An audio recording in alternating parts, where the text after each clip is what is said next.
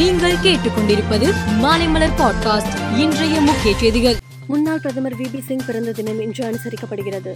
இது குறித்த முதல்வர் ஸ்டாலின் வெளியிட்டுள்ள ட்விட்டர் பதிவில் முன்னாள் பிரதமர் வி பி சிங்கின் சிந்தனைகள் ஒளிமயமான சமத்துவமான எதிர்காலத்தை நோக்கி நம்மை தொடர்ந்து வழிநடத்தும் என தெரிவித்தார். மேலும் முன்னாள் பிரதமர் சமூக நீதி காவலரான வி பி சிங்கிற்கு மாநில கல்லூரி வளாகத்தில் சிலை நிறுவப்படும் எனவும் அறிவித்தார். சேலம் மாவட்டம் எடப்பாடி சட்டப்பேரவை தொகுதியில் நடைபெற்ற பொதுக்கூட்டத்தில் அதிமுக பொதுச் செயலாளரும் எதிர்க்கட்சித் தலைவருமான எடப்பாடி பழனிசாமி பேசினார். அப்போது அவர் கூறுகையில் தமிழகத்தில் மதுபான பார்கள் மூலம் ரூபாய் மூன்றாயிரத்து அறுநூறு கோடி ஊழல் செய்துள்ளனர். இதற்கு தான் மத்திய அரசு ரெய்டு நடத்துகிறது.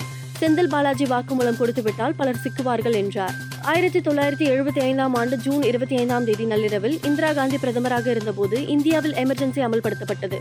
இது குறித்து பிரதமர் மோடி வெளியிட்டுள்ள ட்விட்டர் பதிவில் எமர்ஜென்சியை எதிர்த்து நமது ஜனநாயக உணர்வை வலுப்படுத்த உழைத்த துணிச்சல் மிக்க அனைவருக்கும் நான் தலை வணங்குகிறேன்.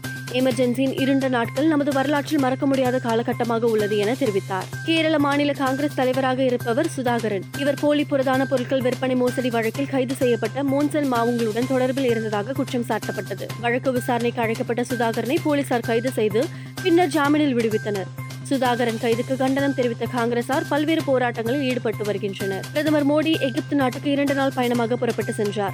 அவரை அந்நாட்டு பிரதமர் முஸ்தபா மட்புலி விமான நிலையம் சென்று வரவேற்றார். எகிப்து அதிபர் அப்துல் பத்தா அல் சிசியை பிரதமர் மோடி இன்று சந்தித்தார். இருதரப்பு உறவுகளை வலுப்படுத்தும் விதமாக புரிந்துணர்வு ஒப்பந்தங்கள் கையெழுந்தாகின. அதன்பின் எகிப்து அதிபர் அப்துல் பத்தா அல் சிசி பிரதமர் மோடிக்கு ஆர்டர் ஆப் தி நைல் விருதை வழங்கி கௌரவித்தார். இங்கிலாந்தின் மான்செஸ்டர் நகரில் டெர்பிசயர் பால்கன்ஸ் லங்காசயர் அணிகளுக்கு இடையிலான டி டுவெண்டி லீக் போட்டி நடந்தது. இதில் ஆசையர் அணியில் ஆடிய ஜோஸ் பட்லர் முப்பத்தி ஆறு ரன்னில் எண்பத்தி மூணு ரன்கள் குவித்தார். இப்போட்டியின் போது Jos Buttler T twenty cricket போட்டிகளில் பத்தாயிரம் ரன்களை கடந்தார். டி டுவெண்டி போட்டிகளில் பத்தாயிரம் ரன்களை எட்டிய ஒன்பதாவது வீரர் ஜோஸ் பட்லர் ஆவார். மேலும் செய்திகளுக்கு மாலை மலர் பாட்காஸ்டை பாருங்கள்.